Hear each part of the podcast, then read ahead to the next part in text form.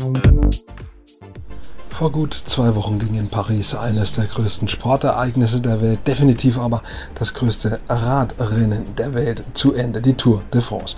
Und in Tadej Pogacar fand die Tour zum zweiten Mal hintereinander nicht einen überraschenden Gewinner, sondern einen Gewinner mit überraschend großem Vorsprung in der Gesamtwertung. Eine weitere Überraschung, die Rückkehr des Sprintstars Mark Cavendish, der nach langer Durststrecke mehrere Etappen bei der Tour gewinnen konnte und somit den Rekord von Eddie Merckx einstellte. Zudem gab es viele, viele Stürze, in deren Folge mehrere Spitzenfahrer wie etwa Primus Roglic oder auch Peter Sagan ausscheiden mussten. Über all das spreche ich mit einem, der schon mal bei mir zu Gast war, mit Radsporttrainer und Radsportexperte Manfred Munk. Einer seiner Schützlinge wird im kommenden Jahr wohl in der World Tour starten. Viel Spaß beim Zusehen und Zuhören.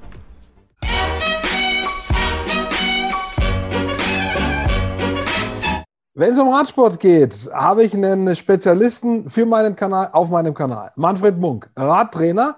Manfred, wir hatten ja schon mal das Vergnügen. Vor einigen Monaten, ähm, wer uns zugehört hat, weiß, du bist Experte ähm, im und für den Radsport. Und jetzt warst du so nett, nochmal mein Gast zu sein. Ich möchte mit dir sprechen über Tour de France und wir haben ja Olympia auch, ähm, da können wir so ein bisschen beides unter einen Hut kriegen. Äh, aber erstmal äh, Hallo äh, zu dir. Wie geht's Hallo, dir? Wir haben uns ein paar Monate nicht gehört. Freut mich, dass ich wieder bei dir in der Sendung sein darf. Hat beim letzten Mal schon sehr, sehr viel Spaß gemacht und natürlich Tour de France gerade vor ein paar Tagen vorbei und Olympia, wo viele Tour de France-Starter ja auch direkt wieder am Start waren und auch sehr erfolgreich, muss man sagen. Manche äh, haben die Tour de France äh, quasi abgebrochen als äh, Fahrer, um rechtzeitig in Tokio sein zu können. Ähm, da können wir ja vielleicht nachher drüber reden. Sprechen wir erstmal über die Tour selber. Ähm, war ja quasi parallel zur Fußball-Europameisterschaft. Und äh, das ist ja ein Quotenbringer, immer Fußball, das ist klar. Ähm, aber die Tour de France ist ganz einfach ein Weltereignis, eines der größten Sportereignisse dieser Welt äh, in ganz verschiedenen Kategorien. Also wenn man misst, was an Zusehenden am TV ist, wenn man misst, was an der Strecke ist, Frankreich weit. Vielleicht ist es in dem Zusammenhang sogar das größte Sportereignis. Ich, ich weiß nicht, äh, vielleicht kannst du uns eine Summe nennen an Fans, die da an den Straßen sind, über ganz Frankreich verteilt. Ich habe das vielleicht irgendwo mal gelesen, aber wenn, dann habe ich es vergessen. Also das sind ja unglaublich viele, viele Leute, die sich da begeistern lassen. Die Bergrampen hoch auf den Straßen über Land. Na, beim Runterfahren geht es ein bisschen zu schnell, da stehen äh, weniger. Aber ähm, ja, Tour de France, Weltereignis. Absolut. Also jetzt gerade beim Bergetappen ist ja so, dass man in der Regel schon mal äh, ganz früh hinfahren muss, dass man überhaupt noch einen Platz an der Strecke bekommt die Leute campen ja also berghoch und dass sie dann ganz nah an der Strecke sind. Allerdings wegen Corona alles ein bisschen eingeschränkt noch, weil Frankreich auch nicht äh, ganz so wenig davon betroffen ist. Da waren Einschränkungen da, wie viele Zuschauer jetzt an der Strecke stehen. Ich würde es jetzt mal mit Hunderttausenden beziffern, also in mehreren Reihen, Dreierreihen, Viererreihen, totale Begeisterung für die Franzosen das größte Sportereignis der Welt und auch natürlich also jährlich wiederkehren und trotz Corona nicht gestoppt, hat jedes Jahr trotzdem wieder stattgefunden. Dreieinhalbtausend Kilometer über den Daumen gepeilt. Ich glaube, ein bisschen weniger waren es, 3400 und ein paar zerquetschte. Ja. Äh, Ist das eigentlich, weißt du das, ist das jedes Jahr quasi auf den Kilometer genauso lang? Oder können das auch mal 3700 sein oder auch mal 3200? Das ist ähnlich. Also die ganz langen Etappen, die es früher mal gab, mit 250 Kilometer, Flachetappen, die haben sie komplett rausgenommen. Also die Rennen sind deutlich kürzer geworden und dadurch auch spektakulärer für die Zuschauer, weil halt sehr viel früher die Action losgeht und man da auch dann natürlich als Zuschauer viel mehr sieht, viel mehr Spannung da ist, die Fahrer viel früher agieren können bei der ganzen Geschichte aber 3,5, 3,7 aktuell, das ist der aktuelle Richtwert. Und dieses Format hat sich auch bewährt. Also diese endlose Etappen, die es mal 80er, 90er Jahre gab, die sind da komplett rausgenommen worden, war dann teilweise auch so, dass die Fahrer relativ langsam gefahren sind und sind dann erst Richtung Ziel, wo sie sich schon mal schneller bewegt haben. Und dass eine Ausreißergruppe mit 10 bis 15 Minuten Vorsprung angekommen ist, ist allerdings für die Zuschauer weniger interessant als solche Rennverläufe. Hat sogar mal Peter Sagan gesagt, eine Sprintetappe ist für die Zuschauer vielleicht nicht ganz so spektakulär, bis auf das Finale. Und das sagt einer, der Sprinter ist und äh, der nichts lieber macht, als in Anführungsstrichen leichte Sprintetappen zu fahren. Äh, selbst der sagt, äh, so ein bisschen mit Abwechslung drin, rauf und runter, ist definitiv für die Zuschauenden attraktiver. Was ich mir auch noch gemerkt habe, äh, die Tour so einmal links drehend, einmal rechts drehend. Also wenn man in einem Jahr mit den Alpen angefangen hat und Pyrenäen die zweite äh, Bergrunde war, dann ist es im Jahr drauf genau umgekehrt. Das ist auch nach wie vor so, glaube ich. Absolut. Die äh, Etappenorte oder Durchgangsorte, die kaufen sich ja zum Teil ein, also beim Veranstalter. Und da will man auch ganz Frankreich die Chance geben, sich zu präsentieren. Einfach, dass sich jede Region also immer so ein bisschen zeigen kann. Und es gibt ja immer bei den Fernsehsendungen diese Tour Kultur, also wo dann ganz schön berichtet wird von den Schlössern am Wegesrand, von Seen. Also es gibt ganz, ganz viel zu sehen in Frankreich und ich glaube, mit einer Tour de France könnte man das nicht bewältigen. Also muss man sich jedes Jahr so ein bisschen eine andere Richtung ausdenken. Ich hatte ähm, relativ viele Gelegenheit zu gucken, ähm, einige Etappen, nicht ganz logischerweise, aber schon wirklich zwei, drei Stunden am Nachmittag zu schauen. Ähm, ich habe immer mal so ein bisschen hin und her äh, getestet zwischen Eurosport äh, mit dem Experten ähm, Vogt, Jens Vogt, und äh, die AD hatten den Fabian Wegmann und äh, ja, war da so ein bisschen, ich kann gar nicht sagen, für mich jetzt, wer hat es schöner gemacht, wer in Anführungsstrichen ein klein wenig weniger schön. Fandest du irgendwie einen der beiden Sender irgendwie besser, außer dass einer mit Werbung arbeitet und einer, obwohl auch die ARD bringt hin und wieder mal Werbung. Ne? Das sind absolute Fachleute, die selbst die Tour mehrmals gefahren sind. Also die bringen das so toll rüber. Also in beiden Sendern finde ich, äh, jeder hat auch so ein bisschen andere Sichtweise auf den Rennverlauf. Die Prognosen sind immer ganz spannend. Also wenn dann getippt werden soll, wer heute die Etappe gewinnt. Und Jens Vogt ist da immer äh, einer, der sich relativ weit aus dem Fenster lehnt und dann auch schon mal Voraussagen macht, die manchmal zutreffen, aber auch manchmal ganz schön mutig sind, finde ich mhm. dass jetzt mal der ganze Rennverlauf, das ganze Klassement an diesem Tag gekippt werden kann.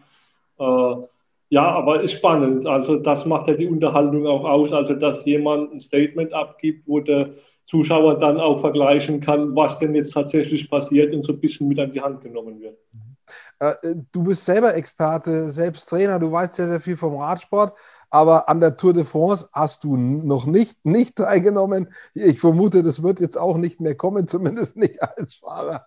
Ähm, wie wichtig sind für dich, auch als Fan, auch als Zuschauer, diese Einschätzungen von ehemaligen Fahrern, die genau wissen, was passiert in dem Bus, wenn die Teams äh, ins Ziel gekommen sind, was passiert vor der Etappe, wie laufen die Abstimmungen ab. Wie interessant ist es auch für dich, der eh schon viel weiß, aber da vielleicht nochmal einen Ticken erfährt.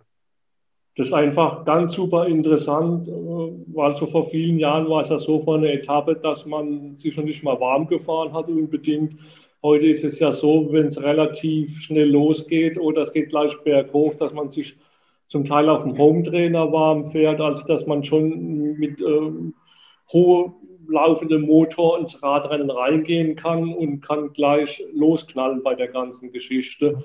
Also da hat sich schon einiges geändert. Man sieht dann auch nach der Etappe beim Ausfahren, wo sie dann sofort äh, vom Betreuer in Empfang genommen werden, kriegen eine Jacke übergezogen, trockene Klamotten und gehen dann wieder auf den Ergometer drauf oder auf die Rolle, wo sich dann das Laktat aus den Beinen fahren und dann schon aktiv die Erholung einleiten. Also der Tag für einen Rennfahrer ist, auch wenn die Etappen kürzer geworden sind, aus meiner Sicht länger geworden erstmal vom gezielten Aufwärmen dann bis zur gezielten Nachbereitung. Dann kriegt er noch einen Recovery-Shake zur Regeneration. Dann geht es ins Hotel zur Massage. Ganz wichtig ist ja, dass man direkt nach der Etappe sich verpflegt, weil die Glykogenspeicher nur eine gewisse Zeit aufnahmebereit sind. Und wenn ich erst nach zwei Stunden was esse, dann nimmt der Körper nicht mehr das auf, was am nächsten Tag wieder haben sollte. das kann bei einer Rundfahrt ganz, ganz problematisch werden. Ich finde das äh, vielleicht das noch als allgemeine Frage wirklich äh, eine extrem spannende Sache, dieses, was müssen die leisten? Das kann man sehen, was die leisten müssen auf dem Fahrrad, aber was da dahinter steckt an Stoffwechsel, an dem, dass der Körper einfach drei Wochen lang kein, äh, keinen Mangel haben darf, sonst kannst du das nicht durchstehen. Und äh, ich glaube, der Energieaufwand oder Energiebedarf auf einer durchschnittlichen Tour de France-Etappe liegt irgendwie zwischen 6.000 und 7.000 Kalorien. Äh, auf einer Bergetappe vielleicht noch äh, 1.000 mehr ähm, oder 1.500 mehr. Und wenn man sich überlegt, was jeder so von uns an einem normalen Tag isst äh, und gerade mal 2.000 Kalorien aufnimmt, dann kann man sich überlegen, äh, selbst wenn man schon viel Kuchen isst und dann gerade mal auf 2000 Kalorien kommt und die müssen aber 6.000 oder 7000 Kalorien aufnehmen, äh, das muss der Körper alles verarbeiten. Das ist auch extrem eigentlich extrem spannend und eine Wissenschaft für sich. Und was ganz wichtig ist natürlich auch, dass die Körperkerntemperatur also nicht zu hoch geht, extrem viel zu trinken zum Teil. Also bei einer heißen Bergetappe werden bis zu 10 Liter getrunken. Und das ist dann Elektrolyt oder auch wieder klares Wasser dann. Also da muss auch das Verhältnis immer wieder richtig sein. Man kann auch so eine sogenannte Wasservergiftung bekommen, indem man sich die kompletten Mineralien aus dem Körper spült wenn man einfach zu wenig Elektrolyte zu sich nimmt. Wenn man zu viel Elektrolyte zu sich nimmt, ist auch nicht optimal. Also muss ganz, ganz ausgewogen sein, aber das wissen auch die Betreuer, die Ernährungswissenschaftler, die dabei sind, was in der Flasche drin sein soll. Und äh, die sind dann auch beschriftet, also was drin ist. Und dann hat der Fahrer in der Regel eine Flasche mit klarem Wasser und äh, eine mit Elektrolytgetränk am Fahrrad. Und genau übrigens auf da, auch darauf gehen eben die von uns angesprochenen Experten ein. Das haben die beide berichtet. Äh, ähm, und es ist, wie gesagt, hochspannend, solche äh, Sachen, das ist äh, Wissenschaft quasi. Und genau solche Wissenschaftler, Sportwissenschaftler, Ernährungswissenschaftler haben die dabei. Ähm, mich fasziniert das. Kommen wir zum Sport. Ähm, ich weiß nicht, wie es dir geht. Ich, ich fand, sportlich fand ich es ein bisschen eine komische Tour äh, äh, Pogacar hat das Ding gewonnen mit, mit ganz vielen Minuten Abstand, äh, war in den letzten Jahren nicht so klar. Ähm, es gab sehr, sehr viele Stürze, ähm, wo man sagt äh, oder sich fragt, liegt das irgendwie an der Streckenführung? Warum gibt es mehr Stürze als in den Jahren zuvor? Ähm, irgendwie haben sich mir ein paar Fragezeichen gestellt. War das bei dir auch so? Also der Auftakt war schon extrem, hat auch der Jens Vogt gesagt. Also hat es auch auf die Streckenführung so ein bisschen zurückgeführt. Äh, die ersten beiden Etappen, das waren Klassiker-Etappen, wo es darum ging, auch für die Klassementfahrer nicht zu viel Zeit zu verlieren. Die haben sich dann mit den ja, Sprintspezialisten und mit den Leuten, wo so kurze Berge schnell hochfahren können, wie Van der Poel gemessen und das teilweise auf relativ schmalen Straßen. Wenn jetzt genug Straße da ist, dann ist es nicht so gefährlich. Wenn sich dann allerdings die Züge von den Klassementfahrern und die von den Etappenfahrern und die von den Sprintern, wenn die sich aufreihen und die Straße geht aus, dann kann da schon mal so ein bisschen Gedränge entstehen und natürlich auch in dieser Hektik Stürze. In der ersten Woche sind alle noch im Vollbesitz ihrer Kräfte das relativiert sich dann nach drei Wochen, also dass die Leistungsabstände größer sind. Aber in der ersten Woche, also da halten alle noch voll rein mhm. und sind natürlich auch noch optimistisch und versuchen so gut wie möglich ein Ergebnis zu fahren. Und man muss auch sagen, dass Roglic und Sharon Thomas, dass die ja auch in Stürze verwickelt waren und dass in der Vorbereitung ja der Primus Roglic der einzige war, wo jetzt Jelcin Pogacar bei der Baskenland-Rundfahrt geschlagen hat und hat die gewonnen. Und Pogacar war Dritter. Also das hat man dann schon gesehen. Auch bei den Sprintentscheidungen zu Beginn, äh, Roglic ist zweimal aufs Podium gefahren und äh, Pogacar war einmal nicht auf dem Podium, einmal war er knapp äh, vor Roglic. Also da sieht man, wenn er nicht hingefallen wäre, kann man davon ausgehen, und auch in Sharon Thomas im Vollbesitz seiner Kräfte, dass das etwas spannender geworden wäre. Klar, aber diesen riesen Vorsprung hat sich der Tadej Pogacar in der ersten Hälfte der Tour rausgefahren. In der zweiten Hälfte sah es dann nicht mehr ganz so souverän aus. Also da hat er doch schon keine Schwächen gezeigt. Er hat die beiden Bergetappen gewonnen, aber da konnten ja äh, Carapaz und auch Wingegaard, die konnten da mitfahren. Also das war dann halt schon eine ganz andere Situation. Und im Zeitfahren ist er Achter geworden zum Schluss. Ähm, er ist auch nicht mehr volles Risiko gegangen, aber er war auch nicht mehr in der Verfassung der ersten Tourhälfte. Also der hat dann von der Form schon ein bisschen abgebaut.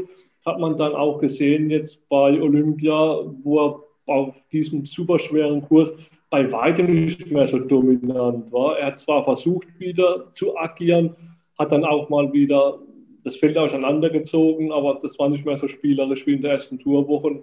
Man hat auch gesehen, Richard Carapaz, der war dann bei Olympia einfach stärker und auch, ja, hatte das Glück natürlich, äh, dass er mit McNally einen super starken Begleiter hatte und dann den auch noch abgehängt hat oder abgestellt hat und dann alleine Richtung Ziel gefahren ist. Also war schon Wahnsinn. Aber man hat gesehen, da waren wirklich die Besten vorne, also beim Olympiarennen. Und alle aus der Tour gekommen. Es war ja die Frage dann, ist das nicht zu kurz an der Tour dran fürs Olympiarennen? Nein, das war nur ein paar Tage hinterher. Die sind alle noch Motor auf Volllast gelaufen. Das heißt, sie waren alle noch im Rennmodus.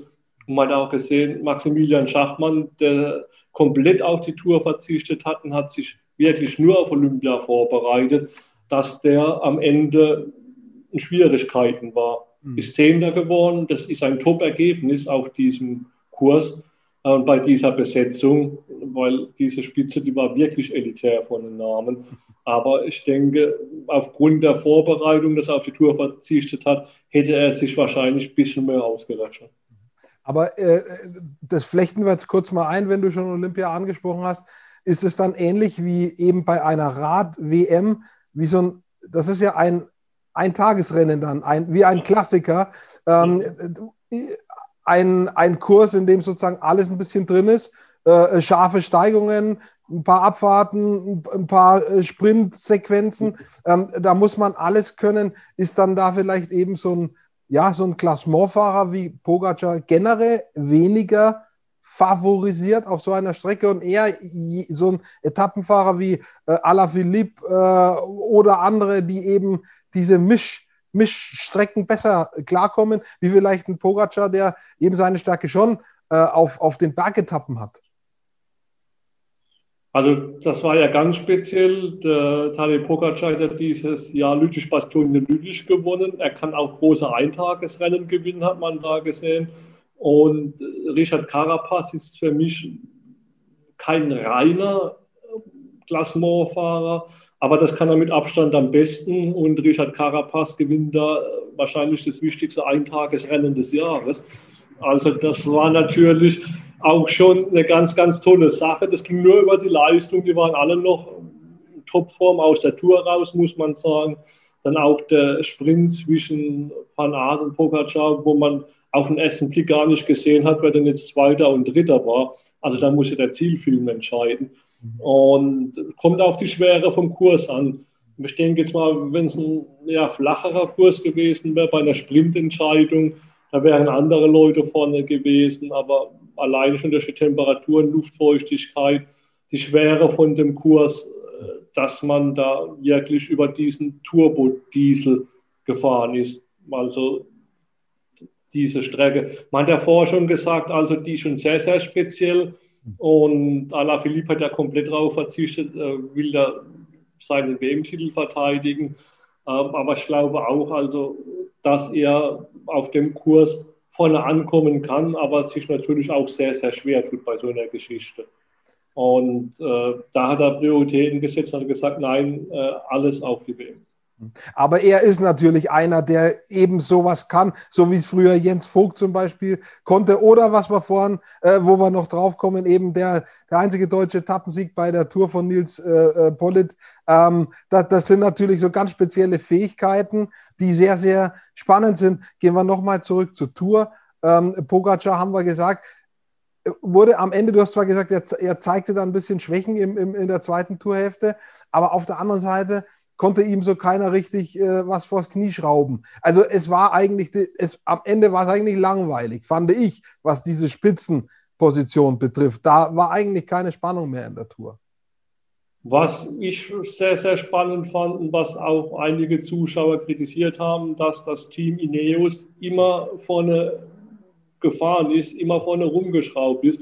Das ist halt der Anspruch von so einer Spitzenmannschaft von Ineos, dass sie sagen, egal ob wir gewinnen können oder nicht, wir fahren einfach vorne und zeigen uns bei der ganzen Geschichte. Äh, damit haben sie natürlich auch für Pogacar einiges an Arbeit abgenommen, weil sie das Rennen kontrolliert haben bei der ganzen Geschichte. Aber ihr Anliegen war ja, äh, ihn und andere Fahrer mürbe zu machen. Das haben sie jetzt auch mit Pogacar nicht geschafft, aber mit anderen Athleten, ne, wie Rigoberto Uran, also wo dann Schwierigkeiten gekommen ist. Äh, aber ja, die zweite Tourhälfte muss man sagen, er hat es verwaltet Mhm. Und dann hat sich jeder gefragt, er hätte nicht noch mehr machen können oder warum ist er nicht mehr so dominant? Hat er einfach gesagt, komm, ich mache nicht mehr, wie ich muss. Aber bei Olympia hat man gesehen, äh, dass seine Form schon am Runtergehen war. Also Carapaz hat da ein bisschen anderen Aufbau gehabt. Man hat es auch gesehen dann äh, bei beiden Zeitfahren, meine ich, war Platz 23, also immer so ungefähr die gleiche Leistung für Nicht-Zeitfahrspezialisten der ist sehr, sehr konstant gefahren und konnte dann bei Olympia auch nochmal eins draufsetzen. Das ist immer so eine Sache vom Aufbau. Also es ist immer schwer, über drei Wochen da komplett Topform zu haben. Man kann sagen, ich schraube die erste Hälfte alles, was geht und dann die zweite Hälfte habe ich so viel Vorsprung, dass es in den Verwaltungsmodus geht. Das kann einem aber auch um die Ohren fliegen. Mhm. Also ist ja schon mal Simon Yates passiert beim Giro d'Italia, dass er ein paar Tage vor Ende komplett einbricht und dann war vorbei. Wenn wir nochmal auf das Gesamtklassement kommen, am Ende fand ich es, wie gesagt, ein bisschen langweilig ähm, und das Reglement ist ja irgendwie auch so, dass es den, der in der Gesamtführung ganz vorne ist, irgendwie hilft. Ja? Äh, die Mannschaft kann dann helfen, berghoch gibt es Helfer, die, die ihn hochziehen und äh, für die, die vielleicht doch noch irgendwie kontern wollen, wird es unglaublich schwierig. Die können eigentlich nur einen Schwächemoment, so einen Hungerast oder irgendwie versuchen auszunutzen. Das Reglement gibt eigentlich wenig Möglichkeiten. Findest du, dass da irgendwas mal geändert werden müsste? Es gibt noch den Tourfunk, wo ja auch immer alles kommuniziert wird. Wer steht wo? Wo befindet sich Fahrer XY? Wie viele Minuten ist der weg? Dementsprechend werden auch Fluchtgruppen weggelassen. Ja, das ist ja alles quasi minutiös geplant. Müsste da das ähm, Reglement nicht vielleicht die eine oder andere Freiheit mehr eröffnen, vielleicht? Radfahren ist eine Mannschaftssportart und beim Einzelzeitfahren, äh, da darf ich mich ja nicht ans Hinterrad von jemand hängen. Das ist bei einer Bergetappe wiederum möglich. Und das Schöne bei der ganzen Geschichte ist auch, dass der Kapitän das auch vollenden muss, weil wenn die Helfer sich da jetzt äh, komplett rausfahren und ans Limit gehen und irgendwann man sieht, dass sie fahren dann raus, sind völlig am Ende, bleiben fast stehen, schalten erstmal runter äh, und dann kann der Kapitän das nicht umsetzen. Äh, ich glaube, das gefällt der Mannschaft dann nicht so gut. Mhm. Also da ist natürlich auch die Verantwortung da. Und es ist auch der Unterschied zwischen Kapitän und Helfer. Mhm. Weil ein Kapitän weiß, äh, wenn meine Mannschaft sich komplett aufopfert, habe ich auch die Aufgabe, die Teamleistung umzusetzen. Mhm. Wenn der dann schwächelt, obwohl die ganze Mannschaft aufgeraucht worden ist, ist ein bisschen schwierig. Und ein Helfer, der sagt halt, ich war jetzt bis drei Kilometer oder vier Kilometer vor Ende und dann gehe ich komplett hoch, dann ist das für ihn okay. Er muss sich dann aber nicht mehr jetzt um die Sekunden oder um die Minuten prügeln bei der ganzen Geschichte. Und ich glaube, da ist auch einfach eine gute Mannschaft gefragt, was es auch wieder spannend macht. Wie stelle ich meine Mannschaft zusammen? Wie gut sind meine Helfer an diesem Tag drauf? Letztes Jahr war es ja so, dass Pogacar öfters mal alleine den Berg hochgefahren ist, was aber UAE Emirates nicht so ganz funktioniert hat. Mhm. Dieses Jahr waren sie richtig stark, muss man sagen. Sie waren da, wenn er sie gebraucht hat. Das macht dann auch manchmal den Unterschied aus. Und jetzt, äh, wo man jetzt halt nicht ins Hinterrad gehen darf und Körner sparen und Watt sparen, das dann halt beim Einzelzeitfahren. Also das ist auch die Vielseitigkeit. Und da würde ich jetzt auch nicht ändern, würde ich sagen, da kann jeder äh, auf seinem Terrain dann zeigen, wo er besonders gut ist. Also die Bergspezialisten, wo im Zeitfahren vielleicht Zeit verlieren, die müssen es dann halt berghoch versuchen, gut zu machen. Und die Zeitfahrer, wo sagen, naja, am Berg könnte ich doch vielleicht mal so ein bisschen Sekunden oder Minuten verlieren, das muss ich dann wieder im Kampf gegen die Uhr rausholen. Und das macht es ausgewogen. Und ähm, die, das, was nochmal auch durch Tourfunk kommuniziert werden kann. Auch das ist ja immer wieder, zumindest in den Medien, ein Thema, dass man sagt, schränkt doch diese Kommunikation mal ein bisschen ein. Äh, dann ist das alles ein bisschen spontaner. Dann müssen die Fahrer intuitiver handeln. Dann können da nicht die sportlichen Leiter so viel vorgeben, ähm, die ja alles noch quasi in Echtzeit auf dem Fernseher oder auf den Tickern sehen. Wie, wie stehst du dazu?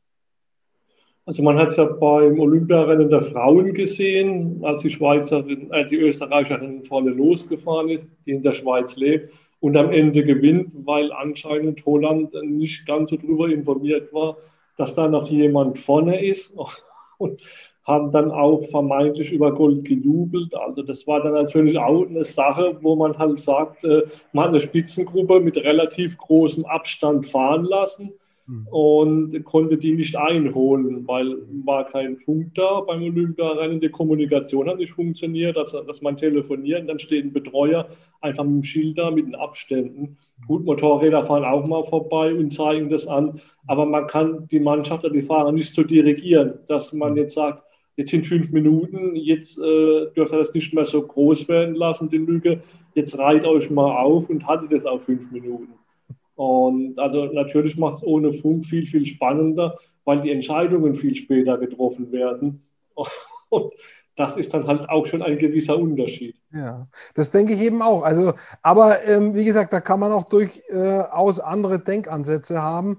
Ähm, muss sich jeder irgendwie, egal ob Experte oder äh, Zuschauer, Zuschauerin, sein Urteil selber machen. Ähm, wir haben Pogacar gesprochen, besprochen, die anderen Klassementfahrer.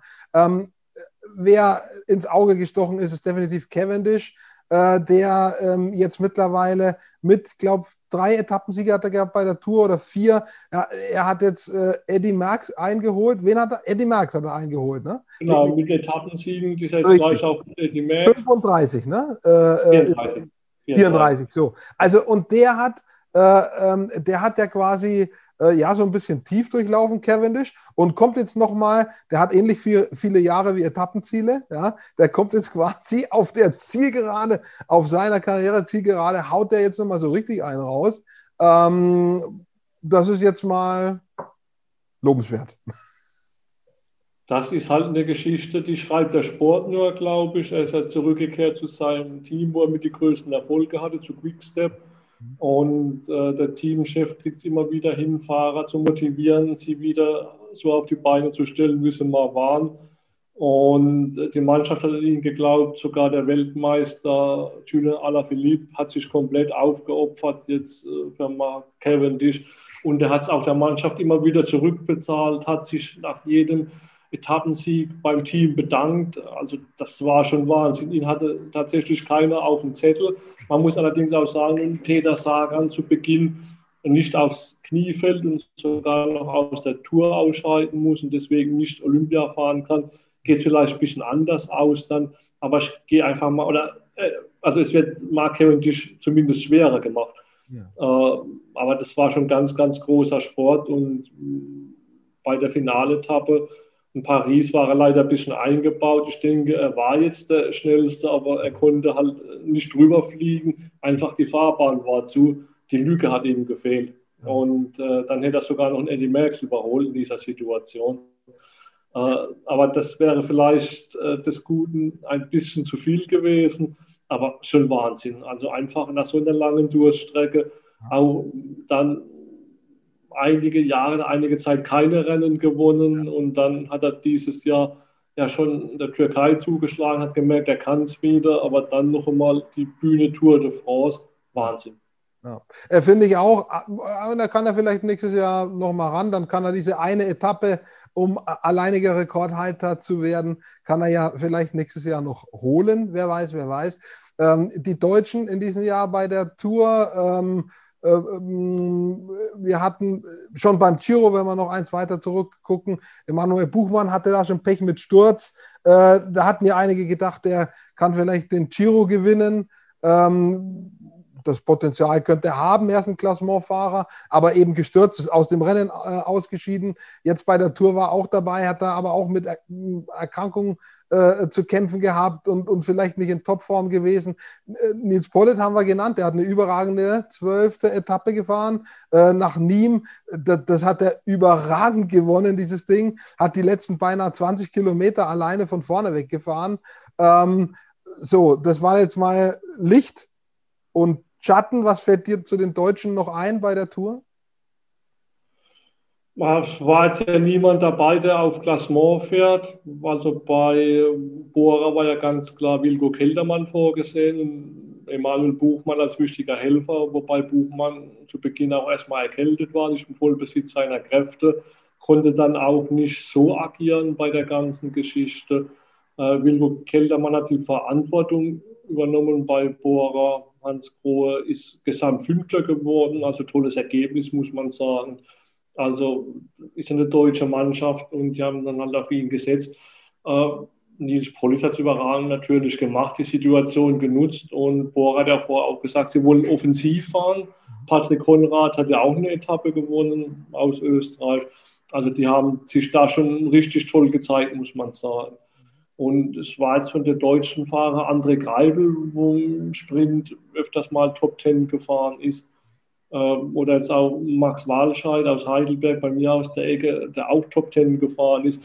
Also sie haben sich gezeigt, waren aktiv, äh, waren zu sehen, aber jetzt äh, ums Gesamtklassement oder jetzt auch um Siege oder um ein Trikot, da ging es dann eher weniger. Aber ich glaube auch nicht, dass sie mit den Ambitionen da reingegangen sind wie jetzt ein Emanuel Buchmann bei seinem Tour Platz 4, wo alles komplett geplant war im Jahr 2019, alles toll gelaufen ist. Aber Buchmann hat ja gesagt, die Tour dieses Jahr sind zu einfach, zu viel Zeitfahrkilometer, zu wenig Berge, wobei äh, Taleb Pogacar die tatsächlich im Berg entschieden hat ja. und jetzt nicht beim Zeitfahren unbedingt. Äh, ja, und da Emanuel Buchmann ich war gespannt gewesen, wenn er da in Topform angetreten wäre, was er da hätte rausholen können bei der ganzen Geschichte. Weil Wilko Keldermann ist auf Platz 5 gefahren, hat man gesehen, die Mannschaft hat funktioniert. Und ich äh, glaube, Top 10 wäre jetzt für Buchmann nicht unrealistisch gewesen, wenn er eine andere Rolle gehabt hätte, beziehungsweise seine Prioritäten nicht äh, anders gelegt hätte.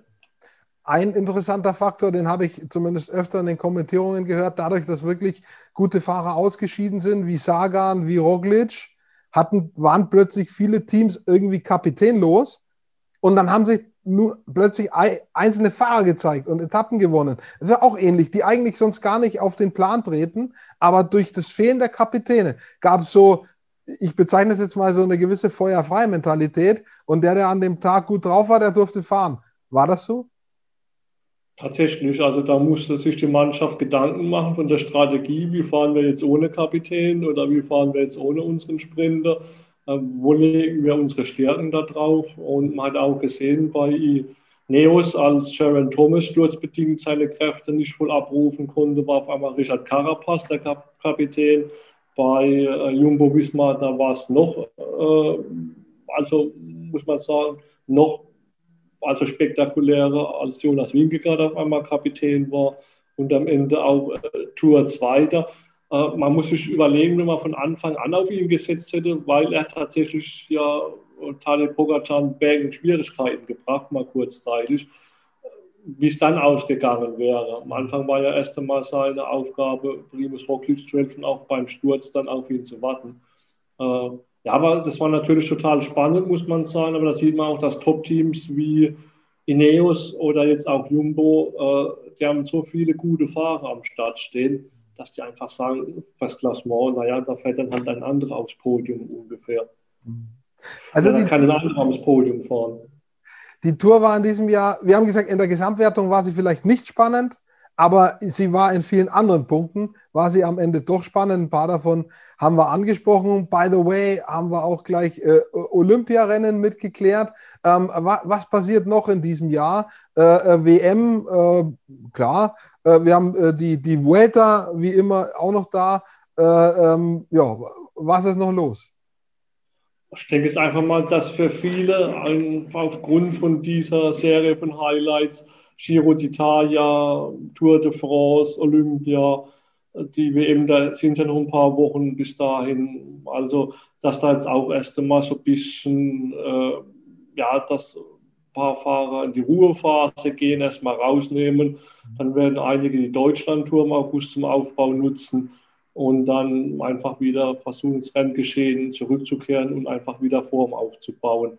Aber jetzt nach Olympia gehe ich mal davon aus, dass man erstmal so ein bisschen äh, rausnimmt und dann sich erstmal wieder so ein bisschen sammelt und den Aufbau macht für die weitere Saison.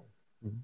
Es kommen noch ganz viele Rennen, äh, San Sebastian, äh, Lombardei-Rundfahrt, äh, wie du schon gesagt hast, die Welter Spanien, äh, die Weltmeisterschaft. Also da gibt es schon noch einige große Ziele. Und was auffällt gegenüber den letzten Jahren, die Fahrer haben weniger Renntage. Dafür bereiten sie sich viel intensiver auf die äh, einzelnen Höhepunkte vor. Mhm. Man muss auch sehen bei der ganzen Geschichte, hm, dass die jetzt momentan fast einen Monat Pause machen, äh, um sich vorzubereiten, wäre früher undenkbar gewesen. Mhm. Da war Terminkalender voll, äh, die sind ein Rennen nach dem anderen gefahren. Ob das Sinn gemacht hat, immer ist die andere Frage. Äh, oder der Fahrer dann irgendwann gesagt hat, im August, nein, ich beende jetzt meine Saison. Mhm. Jetzt ist es ja so, dass man die Prioritäten anders äh, setzt und auch einen ganz anderen Peak fährt und halt auch dann schaut, dass man wirklich zum geplanten Höhepunkt absoluter Topform ist. Man hat auch gesehen, Van der Poel steigt bei der Tour de France aus um sich dann auf Olympia vorzubereiten. Hat dann leider nicht geklappt im Mountainbike-Rennen, weil er gestürzt ist. Ist natürlich schade, weil die Form aus der Tour, die er hatte, wäre auch ein ganz großes Pfund gewesen. Wobei man dann auch sieht inzwischen, dass die Weltklasse-Mountainbike-Fahrer inzwischen auch auf der Straße richtig gut sind. Ich habe noch zwei Fragen. Die eine Frage, ähm, das hatten wir auch schon mal beim letzten Mal, ne? als, als äh, wir uns unterhalten haben, kein, kein Fahrradgespräch kommt irgendwie ohne Doping aus. Gab, gegen ein Team gab es Ermittlungen, äh, Bachrhein Victorious äh, und dann, äh, ganz interessant, das hat jetzt erstmal nichts mit Fahrrad zu tun, aber letztendlich sind alle Sportarten davon betroffen. Ähm, äh, die, äh, es gibt Recherchen, dass es ähm, möglich ist, Dopingmittel zu übertragen über den Hautkontakt. Äh, ich weiß nicht, ob du das mitbekommen hast, das war eine Sendung in der ARD, dass eine reine Berührung äh, reicht. Ich komme hinter dich, berühre dich so ne, an der Schulter, sage ich Hallo Manfred, berühre dich da an der Haut und ich kann dich dadurch sozusagen äh, ähm, Doping positiv machen. Und äh, das eröffnet natürlich äh, den Betrug, äh, gar nicht mal dem, dem aktiven Leistungsdoping, aber vielleicht den Betrug, dass ein, ein, ein Funktionär, ein Trainer einer, eines Gegners, ja, dich irgendwie anfasst und dann bist du beim Dopingtest positiv. Das würde ja bedeuten, äh, dass man jemand, den man positiv testet, gar nicht mehr einfach so unterstellen kann, dass er sich irgendwas bewusst initiiert hat, äh, geschluckt hat, äh, whatever, sondern dass er eben vielleicht tatsächlich äh, ähm, ja, äh, einem Verbrechen äh, ähm, zum Opfer gefallen ist, indem jemand ihm das unterjubelt quasi. Äh, das wären jetzt mal die zwei Fragen. Das eine, wo, wo steht da gerade der Radsport? Äh, und auch, äh, ich habe das jetzt tatsächlich nicht mehr weiterverfolgt. Wie ging das weiter mit dem Bachrhein Victorious? Also Bachrhein Victorious ist nichts gefunden worden. Die Spuren von den Verantwortlichen führen aber immer noch nach Erfurt, also Operation Aderlass, wo ja in München sehr viel angekündigt worden ist, also welche Ausmaße die ganze Geschichte hat. Es kam leider relativ wenig raus dafür, also was angekündigt worden ist. Aber ich denke mal, da sind die Anwälte momentan noch im Spiel und da ist man auf jeden Fall dabei, bei der ganzen Geschichte auf Zeit zu spielen. Ich bin mal gespannt. Äh, es gilt immer erstmal die Unschuldsvermutung, muss man sagen, bei der ganzen Geschichte. Und wenn die jetzt nicht direkt im Hotel gefunden haben, also wenn da was da gewesen wäre, äh, dann wäre die Mannschaft sofort aus der Tour genommen worden. So rigoros sind die Franzosen, ist der Radsport inzwischen. Mhm. Muss man abwarten, was passiert. Jetzt bei der Sache Übertragung über die Haut, äh, das äh, finde ich persönlich ein bisschen aufgebauscht, mhm. weil äh, beim Fall Dieter Baumann hat ja schon äh, das Anti-Doping-Labor in Köln versucht nachzuweisen, dass er sich über eine Handel im Fitnessstudio über Hautkontakt hätte infizieren können, äh, infizieren, sage ich schon, kontaminieren können. Äh, also da glaube ich, ist nichts Neues. Dass es jetzt vor Olympia so publik gemacht wird, ja, dass man im Grunde genommen rumläuft, klopft einmal auf die Schulter, dann ist der positiv, obwohl er gar nichts dazu kann. Und dann ist vielleicht ein Favorit raus und man ändert nochmal eine ganze Medaillenfolge. Ähm, aber diese Übertragung über Haut, also das war schon bei Dieter Baumann ein Thema. Und warum das jetzt nochmal so publik gemacht wird, hm. ja, ich weiß es nicht. Klar, es ist eine Sache, wo man natürlich wirklich aufpassen muss. Wird man ja gesagt, äh, pass auf, dass dir niemand eine Trinkflasche gibt oder pass auf, dass dir niemand etwas ins Essen rein tut. Mhm. Äh, aber natürlich so ein Schulterklopfen ist nochmal spektakulärer wie jetzt über Nahrung. Ja, theoretisch und praktisch ja. Ähm, kommen wir zum Schluss noch zu was Positivem oder hoffentlich Positiven. Äh, du bist ja eben auch Trainer. Äh, äh was machen deine Schützlinge? Äh, von einem war, wenn ich das richtig verstanden habe, äh, äh du hast was äh, gepostet, äh, ist einer auf dem Sprung, ja, in, in, in ein Profiteam zu kommen. Er ist schon im Profiteam, der Michel Hessmann. Ich habe ihn in der U17 und der U19 betreut. Er fährt jetzt im Kontinentalteam von Jumbo Wismar. Mhm. Und also das Nachwuchsteam von Jumbo Wismar hat jetzt für nächstes Jahr einen World Tour Vertrag an geboten bekommen. Und äh, da geht der Aufbau dann auch Richtung ganz große Rundfahrten. Spezialität von ihm ist Zeitfahren. Er war 2018 in Innsbruck WM Vierter bei den Junioren bei der U19 im Einzelzeitfahren als jüngerer Jahrgang. Eine ganz, ganz große Leistung. Und äh, ja, und jetzt will er versuchen, sich noch ein bisschen äh, auf anderen Terrains auch zu entwickeln. Er hat aber einen riesengroßen Motor und wer gut Zeit fahren kann, äh, der kann also auf allen Belegen oder jetzt auf allen Terrains schnell fahren. Und du hast ihm als Trainer dabei geholfen, so gut zu werden, wie er ist. Und es zeigt, dass du nicht nur, wie du jetzt gerade wieder bewiesen hast, ein Experte bist und dich beim Radsport auskennst, sondern dass du auch ein sehr guter Trainer bist. Also äh, perfekt äh, für diesen Sport freut mich, war für mich also persönlich der größte Erfolg, dass es einer meiner Fahrer dann, dem ich in der U17, U19 die Basis legen durfte, dass es dann die World Tour geschafft hat. Also freut mich total, habe ihm auch direkt gratuliert, hat sich auch direkt bedankt und äh, das war einfach schön. Also das ist etwas, wo man sagt, super. Gratulation dazu, euch beiden letztendlich auch. Äh und ja, dir ganz herzlichen Dank für deine Zeit, für das Wissen jetzt, für das Aufrollen nochmal der Tour de France. Ähm, viele haben es gesehen ähm, und ich denke, für nicht viel weniger ist auch interessant, da nochmal so das bisschen durch, durchzusprechen, durchzudeklinieren, was da so los war, noch die eine oder andere Erkenntnis ein paar Tage später draus zu ziehen, so während der Etappe, da ist man ja auch immer gespannt und was passiert da an dem einzelnen Tag. Aber so dieses dann mit, mit ein, zwei Wochen Pause nochmal drauf gucken und es nochmal durchsprechen, vielleicht hat es auch zum Erkenntnisgewinn unserer Zuschauenden beigetragen. Ich danke Absolut. dir. Ich danke dir, Dirk. Danke dir. Bis zum nächsten Mal. Bis zum nächsten Mal.